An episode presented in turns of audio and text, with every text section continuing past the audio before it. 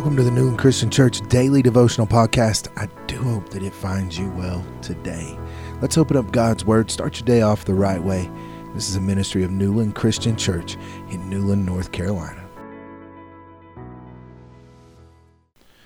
Romans 15:4 says, "Everything that was written in the past was written to teach us, so that through the endurance taught in the Scriptures and the encouragement they provide, we might have hope." Look, Satan knows our weaknesses, and Satan will exploit them. One of the biggest temptations that we will face during the healing process is feeling sorry for ourselves. He whispers to us that we are entitled to feel self-pity whenever we experience a painful day or a setback. He encourages us to compare our story with other journeys or speculate that God may be taking too long to answer our oft-repeated requests. When we hear those whispers, the best course of action is to refute them. Instead of listening to the devil's lies, we need to recognize what they are, faults. Then replace the lies with biblical truth. Scripture is our God-provided living and active weapon. We can repeat scriptures we've memorized, or we can read appropriate verses in our Bibles, and we will win the battle over our minds. Know this, spiritual warfare is real, but you can win with the Lord's help, and each time you resist Satan, you get stronger and more mature in your faith. C.S. Lewis said, "Readers are advised to remember that the devil is a liar." Hannah Smith said, "You must hand yourself and all your inward experiences, your temptations, your temperament, your frames, and feelings all over to the care and keeping of your God.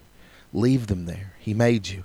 Therefore, He understands you and knows how to manage you, and you must trust Him to do so."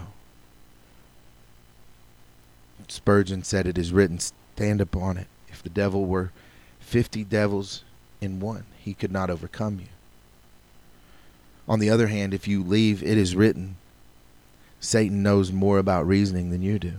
He's far older, has studied mankind very thoroughly, and knows our weaknesses. Therefore, the contest will be an unequal one. But do not argue with him, but wave in his face the banner of God's word. Satan cannot endure the infallible truth, for it is death to the falsehood of which he is the father. Let's go before the Lord in prayer and help us to remember those three words today. The words that Jesus used when facing temptation in the desert, those three words being, "It is written."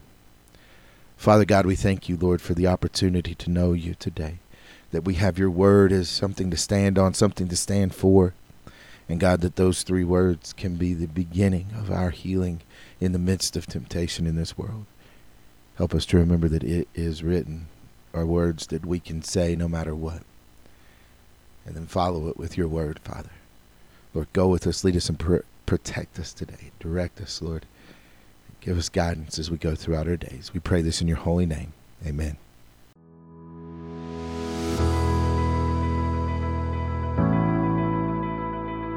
The Newland Christian Church Daily Devotional is a ministry of Newland Christian Church in Newland, North Carolina.